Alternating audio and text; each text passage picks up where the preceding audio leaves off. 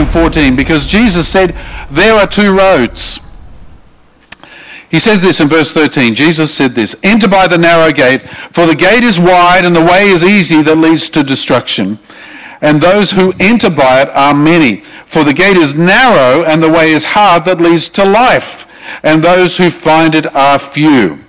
Jesus talked about two ways, two roads we can take in our life the wide road, the, the, the, the frequented, or the road less traveled.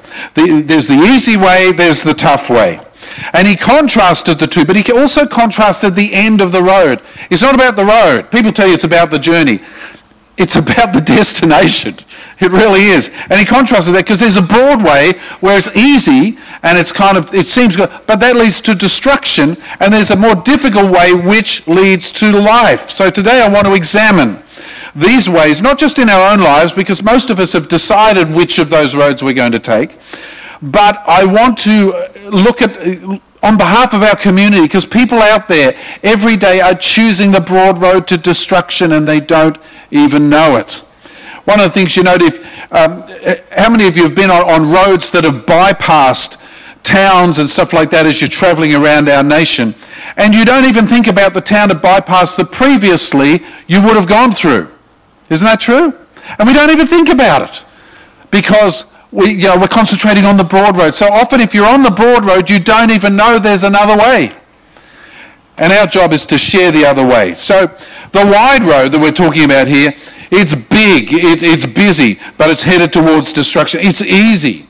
It's floating along with the tide. It's not better. In my opinion, it's not even more fun. People say, I don't want to become a Christian because I won't have any fun anymore. Listen, if you think if you think sin is fun, try holiness. It's brilliant. You don't have to look over your shoulder. You don't have to worry about stuff. You don't have any fears or regrets. You have a, a, a, fantastic life. So it's not even more fun. It's just easier. You can do what you want. You can fulfill your own desires. You can put yourself first. You can forget everyone else and do what you want. There's a common saying in English for those of you uh, who, who aren't familiar with, with English as your first language. There's a common saying that says this eat, drink, and be merry, for tomorrow we die. Have you heard that? That actually comes from 1 Corinthians 15, where Paul writes, If the dead are not raised, let us eat and drink, for tomorrow we die. Then he says this Do not be deceived, bad company corrupts good morals. So, what he's saying is, what the saying actually means is that if this fleeting life is all you've got, if, this is it, you might as well enjoy it and live it up because there's nothing else at the end of it. That's what the saying is saying. But of course, we know that, um, that there is something at the end of it, that every person will give an account. Hebrews 9.27 says this, just as man is destined to die once, and after that the judgment. You know, so, so the Bible teaches that there is more to life after death. We are all going to die. We don't talk about it very much. You don't get cards saying Merry Death, Happy Dying, do you? That'd be weird. You know, so we don't talk about death much, but every single one of us, unless the Lord returns, every single one of us is going to die. And uh, you might say, well, I don't believe in life after death. Well, I guarantee you, 10 seconds after you die, you will. Only it'll be too late because we have this moment of, of opportunity. We all face eternity in either heaven or hell. And other people say to me, oh, oh, I don't believe that stuff. Well, you know, I do, and I'll tell you why. And I, I don't speak about this very often, but I've actually pulled back the curtain and looked there. When I was a little bit younger, in my 20s, I suffered from uh, anaphylaxis, which is where you eat or drink something or whatever, and your whole body responds in a massive allergic reaction. And it closed down uh, my lungs, and I was rushed to hospital, and I actually died on the operating table for, for more than a minute. And then they hauled me back. Now, during that minute, and you can think I'm weird, I don't care. Lots of people think I'm weird. But uh, this is, this is what happened in that minute. I felt like I, I fell through the table into the arms of the Lord underneath. And I could look down a tube and I could see them operating on my body, right down the end of this tube kind of way out there. And then, but I was surrounded by this incredible sense of love, and, and, and, and, and I just knew I was in Jesus' arms. Then a, a, voice spoke to me and said, You're not, your, your time is not yet, you're not done yet. Something along those lines, pushed me back up, and the next thing I know, it was happening around me. And I said to the nurse, What just happened? She said, You died. Your heart stopped for more than a minute, but we managed to haul you back. And I don't care if you believe me or not, because I've been there. I've looked behind the curtain, and I've seen that there is life after death. There really is. Not only does the Bible say it, but there's, I, I've peeked behind the curtain and seen it. So this broad road ignores the destination and just says, well, you might as well enjoy the trip because it's as good as it gets. And like any road, there are features. I want to run through some of the features of the broad road to destruction. First of all, you get rain. You get lots of sort of other elements around as well. But let's talk about rain and, and, and all the weather that comes. Who likes driving in the rain? Not many of us. Um, you know, it makes it more difficult. But we can face rain, hail, fog, all sorts of things. So let's have a look at that now. Rain represents all the adversities of life. Doesn't matter who you are, doesn't matter how rich or poor you are, someone is going to rain on your parade at some point. We know that. Uh, we all experience pain, hard times, suffering. And now for some, pain drives them towards God, but for many, pain drives them away from God because they're angry at God because of what they are suffering. Even great prophets like Jeremiah in chapter 15, verse 18 of Jeremiah, Jeremiah says this Why is my pain unceasing, my wound incurable, refusing to be healed? Will you be to me like a deceitful brook, like waters that fall, fail? And he's crying out to God and he's saying, I'm in pain, God. Are you going to do anything about it? And so many have been there. See, Job is another one like that. They face incredible hardship. But you know, everyone faces rain along the road. There is always going to be rain or something at some point on that broad road. But if you are on the broad road to destruction, the problem is you don't get any hope. The problem is they take your hope from you, and so there you are, things are going bad, and you have this sinking feeling in your heart because your hope has been sapped out of you. Then there's hail. Now, hail is rain on steroids. We're, we're kind of used to hail a little bit around here on the Sunshine Coast, aren't we? And uh, how many of you have had a car damaged by hail? A few of us, yeah. And, and you know, that stuff is really lethal. If you're out singing in the rain and it starts hailing, you get out of there real quick because it is, it is, you know, little chunks of ice coming down. Hail represents when adversity drives us to self-destruction. You know, what am I talking about? Well, addiction is what I'm talking about, where, where we turn to drink or sex or drugs or something like that to numb the pain of our adversity. But in the end, the problem is bigger than the one we started with. That's the problem with addiction. Isaiah 5 verse 11 says this, Woe to those who rise early in the morning that they may run after strong drink, who tarry late in the evening as wine inflames them. You know, this thing, people who are controlled by alcohol or drugs or sex or anything else, the problem with an addiction is you don't control it, it controls you. And so you're not free at all. Galatians 5 verse 1 says this, For freedom Christ has set us free. Stand firm, therefore, do not submit again to the yoke of slavery. Addiction is slavery. They're going to say, I want to be free so that I can do drugs. You're not free, mate. You are addicted, and addiction enslaves you. That's like hail. But what about fogs? Foggy roads can be deadly. There was a famous incident in 1990. A fog on Tennessee I-75 saw 99 vehicles pile up and 12 die, all due to fog. And you could argue stupidity. Because people drive too fast in the fog. Am I right? We don't get a lot of fog here, but I love it when we get it because we don't get much. But if you lived in the Blue Mountains, you're kind of over it by the end of winter, you know. And in life, so many people fog up the roads we're on. You get people like atheists. I, I, saw an interview with Stephen Fry the other day. He's a, he's a, he's a great atheist. And, and I thought, man, they just want to fog everything up. They really do. Atheists say they don't believe in God, but I am yet to meet an atheist who's done his research. People say, oh, I don't believe in God. Really? Based on what? Have you checked it out?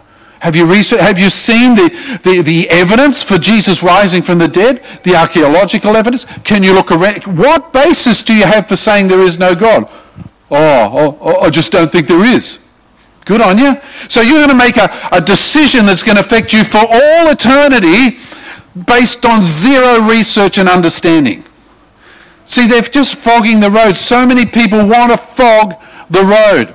Psalm 14 says this The fool says in his heart, There is no God. It's a fool who says there is no God.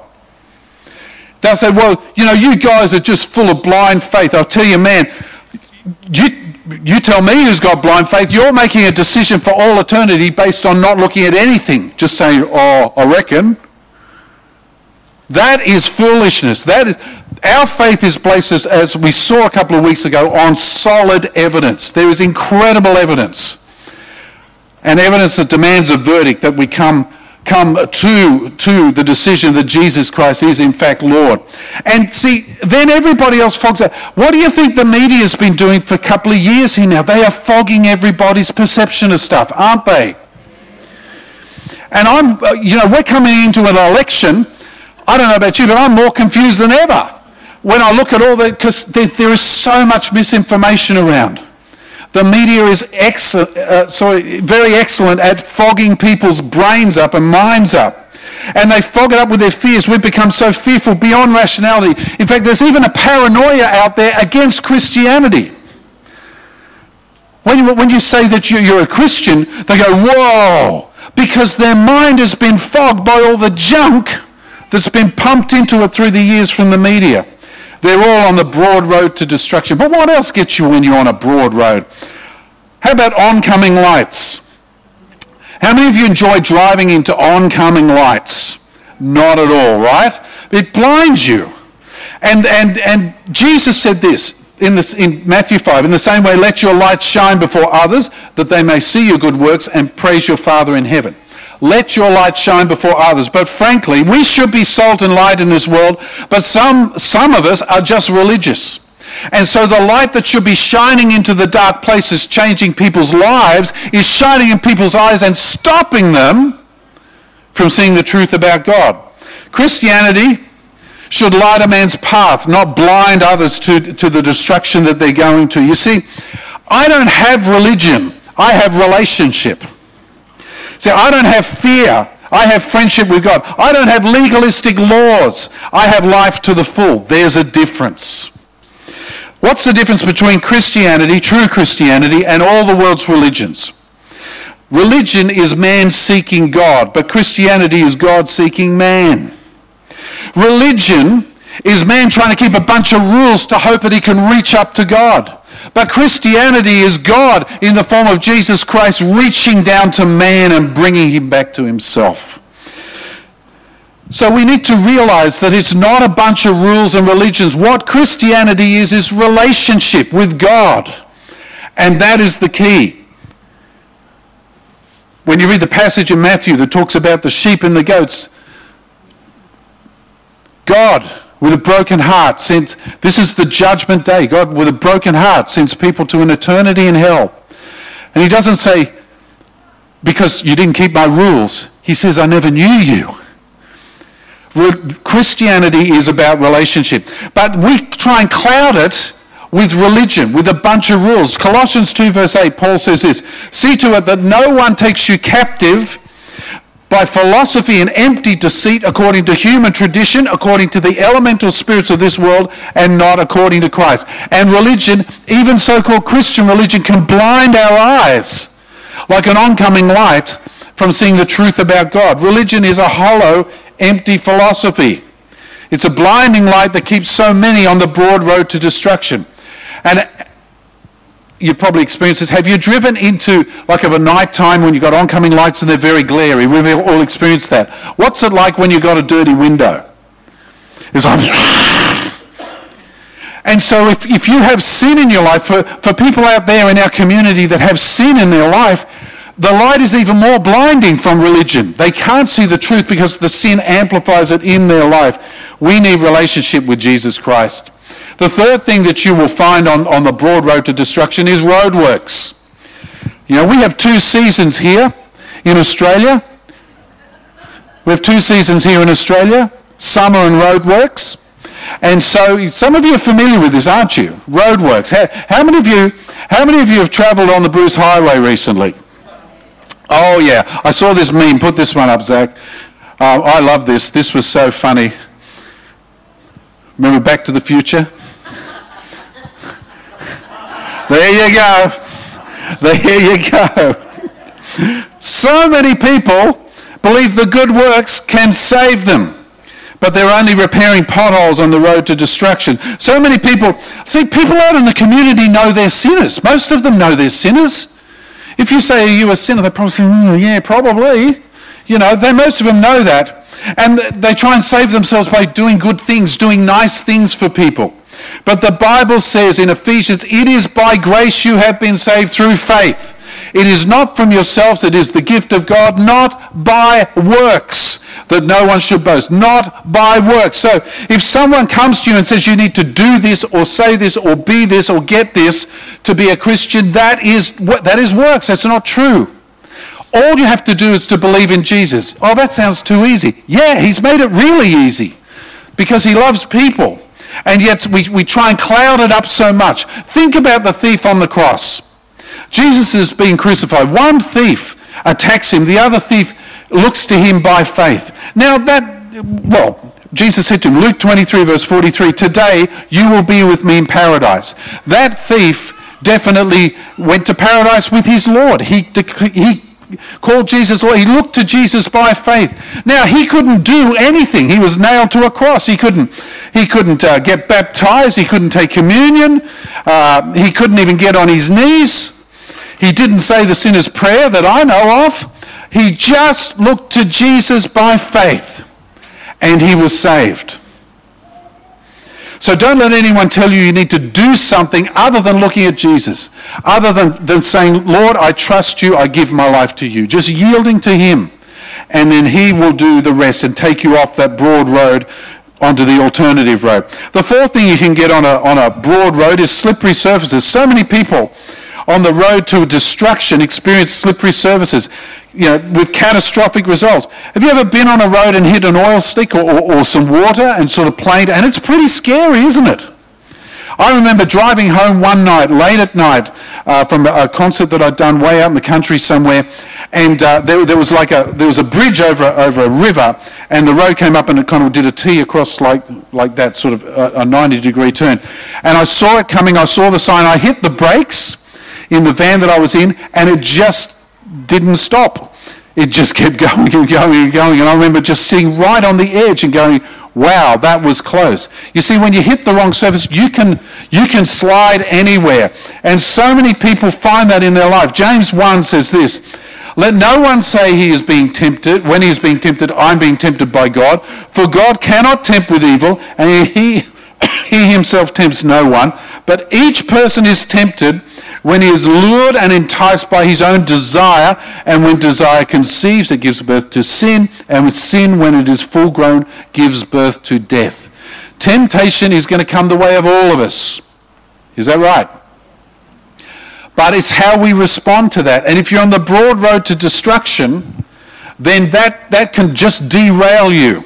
So many people have made one really bad decision and it affects the rest of their life because they were tempted and they gave in and went down that road.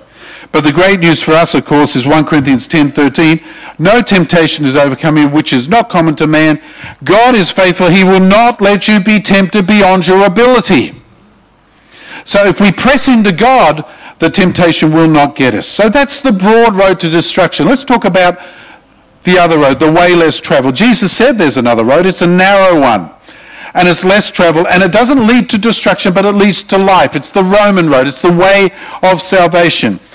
Jesus said, I am the way, the truth, and the life. No one comes to the Father through me. And that word way, I am the way, is the same Greek word that is used about the, the narrow road in the previous verse. It's the Greek word hodos, which means path or highway.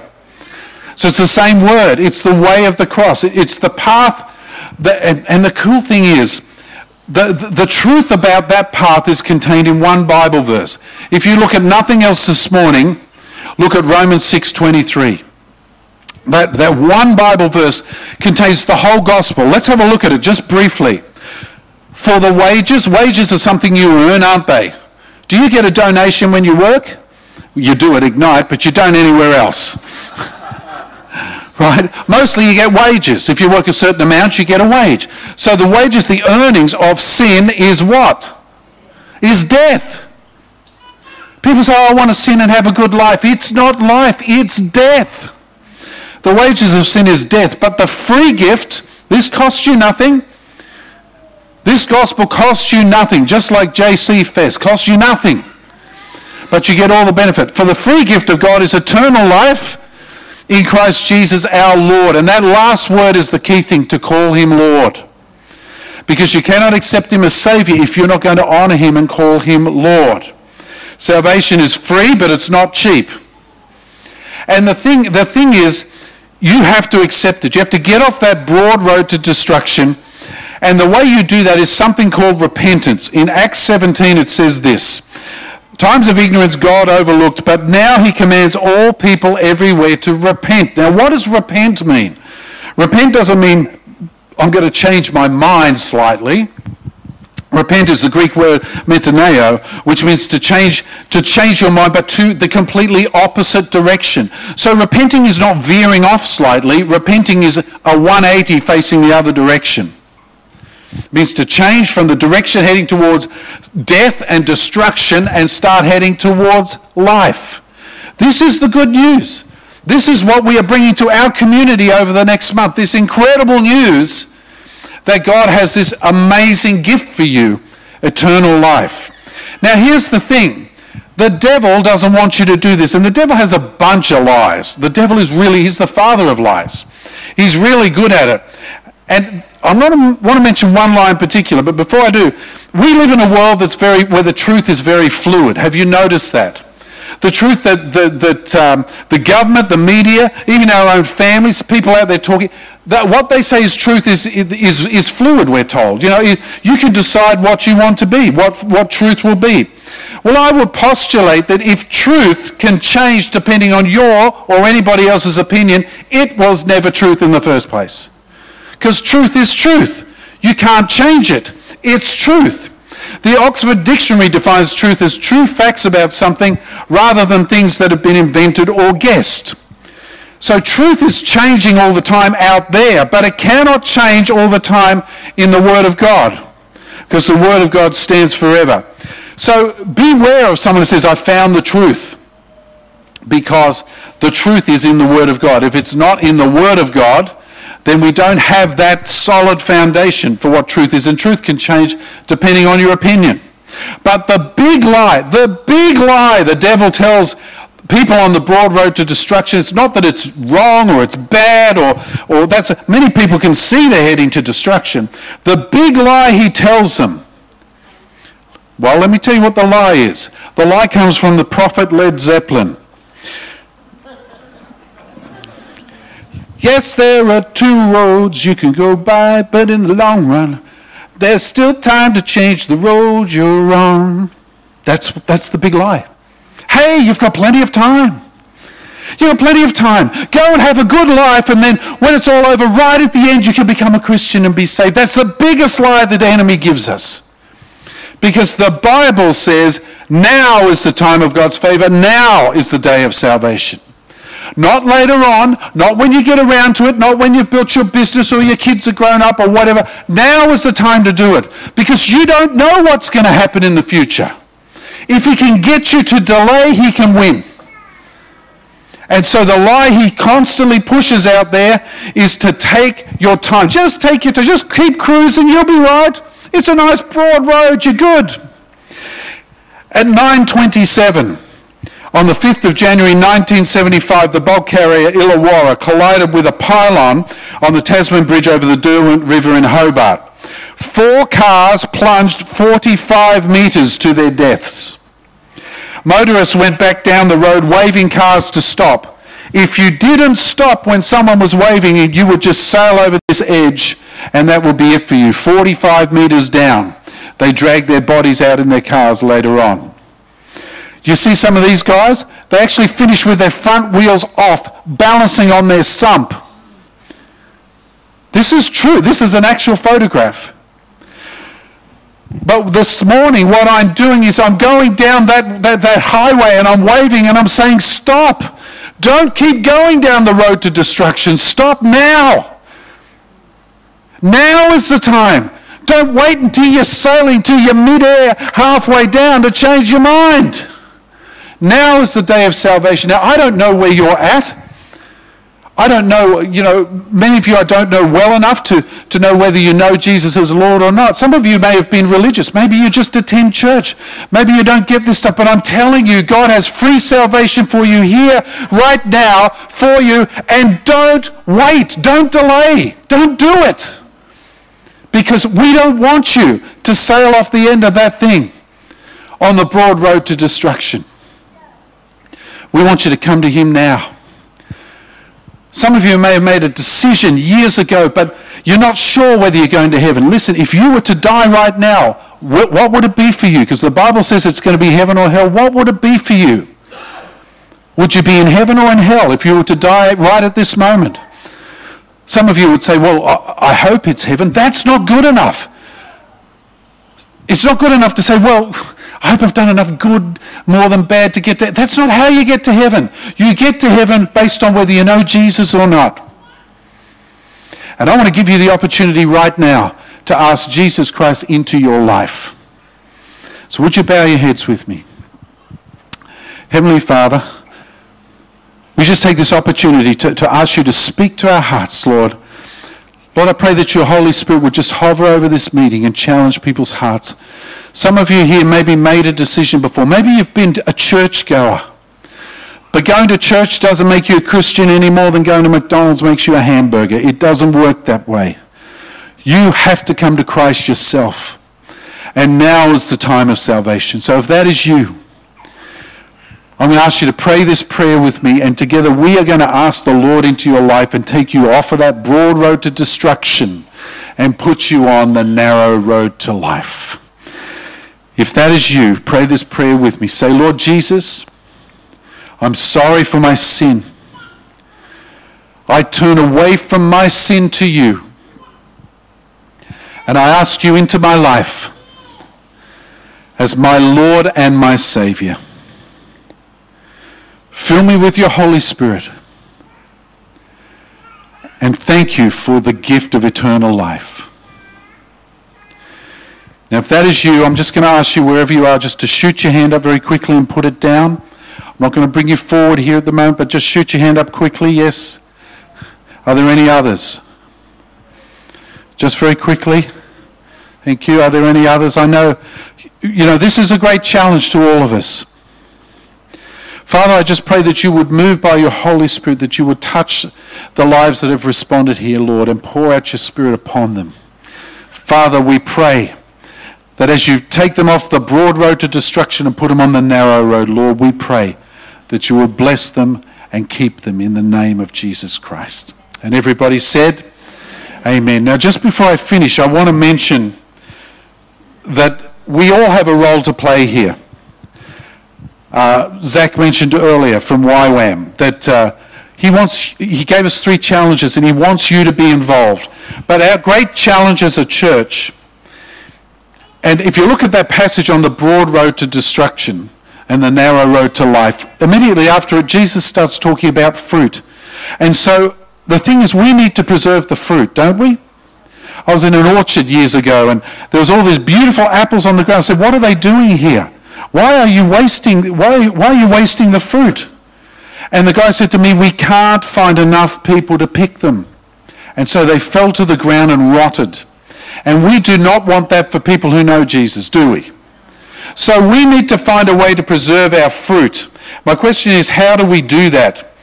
Um, I did a little bit of research on fruit, well, fruit and, and other sorts of things, how they preserve things in ancient days and even today.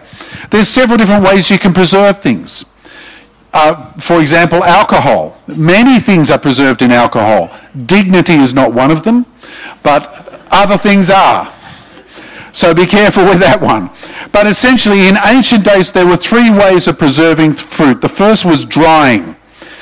Uh, when you dry fruit, you, you, in the old days they'd expose it to this. They didn't have whatever those drying. I was thinking regurgitator, but no, dehydrator. Okay, they didn't have those back in the day, so they had the sun. And so when someone comes to Christ, they need to be exposed to the Son of God. And, and he will preserve that fruit. James 4 verse 8 says, draw near to God and he will draw near to you. So if, you, if we can draw people near to God, we have to keep pointing them to Jesus. The second thing is sugar. Now, I'm not much of a, a jam guy. Some of you make jams. I don't. Um, but I've been in a few jams, but that's something different. Uh, but um, when you make jam, sugar is the way it is, it is um, preserved. And Psalm 19, verse 9 says this The rules of the Lord are true the right, and righteous altogether, more to be desired than gold, much, the much fine gold, sweeter also than honey. So the Word of God is, is, is the sweetness. And we need to get believers plugged into the Word of God, bring them to church, bring them to, we're going to be running new, new Christian classes. You know, get people into the Word of God because if they don't get into the Word of God, they will not be, they will fall away. They will not be preserved. The third way is with salt. Matthew 5 says, You are the salt of the earth. And, and, and he says, and if you lose your saltiness, we should just throw you away, you're useless. Salt preserves things. And on top of that, it tastes great, but that's another thing. But we are the salt of the earth. So we have to get people plugged in with, with the salt of the earth, which is you and I, which is believers. So if we are going to preserve fruit, when fruit, and I'm not saying if, I'm saying when fruit comes from JC Fest, when people come to Christ there, and we have an opportunity to connect with them, we have to do it in those three ways. We have to connect them with the Son of God, we have to connect them with the Word of God, and we have to connect them with other believers. Otherwise, they will fall away. It's just fact, folks. There are a few people who disciple themselves, but not many. It's up to us. People come to me all the time and they say, they say, I'm not sure that I can minister. I want to minister for God, but I'm not sure. Listen, hold up your mobile phone. Everybody, if you've got a mobile phone, hold it up. Right? If you have a mobile, if you can hold that thing, if you can type with thumbs or fingers, you can minister to people. Because that is the way that we can minister to people. So it's as simple as, and you can minister to anyone in this church at any moment by sending them a text. Hey, just thinking about you and praying for you. Hey, man, love you. Hey, let's do coffee next week. It's so easy these days.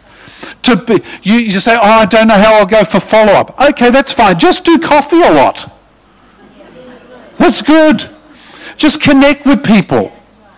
Right? I'm the pastor. I can't connect with everybody. I don't have enough time as it is in my life. But you can connect with people. So God has a place for each one of you. You know, if you go down to this festival, which I hope you do in a couple of weeks, you don't go there just to watch the entertainment. Go to connect with someone and share the gospel with. Go to connect with them and follow through. Make a time for follow-up. Make a time for coffee. We can all do it. See, the thing is, with these two roads, folks, we are not the RACQ. We're not here to observe them, we're not comment on them, have an opinion. We're not here to be the RACQ. We are here to show God's love to everyone, not just have an opinion. We're here to, to take people off one road and put them on the next road and make sure they stay on it by loving them and caring for them right through to their destination. You see, our job as believers is to do his bidding, and it's an awesome task because God is going to bring, I believe, I believe totally what Zach has said over here, that he's going to bring people, there's just going to be, you know, no seats available here because God is going to give us a harvest 30, 60, 100 fold. Don't you believe that? And we all have a chance to be a part of it. This is not just for pastors or leaders. We have a chance to reach our community for Christ. Let me finish with this. Some of you may not know this, but when we moved into this facility here, I did a little bit of research. And you may not know this, but this town was founded on Christians. Christians came out from uh, the southeast of England where they were being persecuted. They were called Puritans. And five or six families came to this region when this place was just a blip. Before there was, before there was a, a railway or anything through here, they came to Nambour. And these families began to meet together and formed a church here. So this town was built on the principles of God. This town was built on Christians. And we've lost our way along the way, but we're getting it back. Because this town is going, why can't we see revival starting right here? It will never start if we sit back and watch. Revival is not a spectator sport, it's a dive in and be involved sport. And you might say, well, I'm old. What am I doing at a youth event? I tell you, young people these days need old people to look up to. Young people these days need old people to, to, to, to look to for stability in their life, to be mentored, to be cared for. There is a place for all of us. My only question is are you going to do it or not? Because if you don't, you have to account to God for that. I'm, I'm in. Are you? Let's pray together as we finish our service. Thanks, Sonia. Lord, we just want to offer our, our hands and our feet, our minds and our hearts to you this morning. That we might reach this wonderful town with the gospel. That we might reach this incredible community with a revival such as we have never seen. Lord, we pray that you would pour your spirit out upon our town, upon our people. Lord, that you would pour your spirit out upon us, that we might be your hands and feet to reach this place. Lord, we pray for our town that you would, over the next few weeks and then long into the future, take hundreds and thousands and tens of thousands off the broad road heading to destruction and place them on the narrow road that leads to life. Oh, Lord, use us. As Isaiah said, Here am I, Lord, use me. We're going to stand as we finish. We're going to sing a song together, but I want you to sing it from the heart and really mean it. Surrender it all to Him and say, Lord, use me. Lord, use me. Just pray about it now. How can you be involved? What can you do? How can you be a part of what God is doing here? Just ask Him now as we wrap up our service before we go to, to coffee and our online people head off to their day. Lord, how can you use me? I'm here. Send me.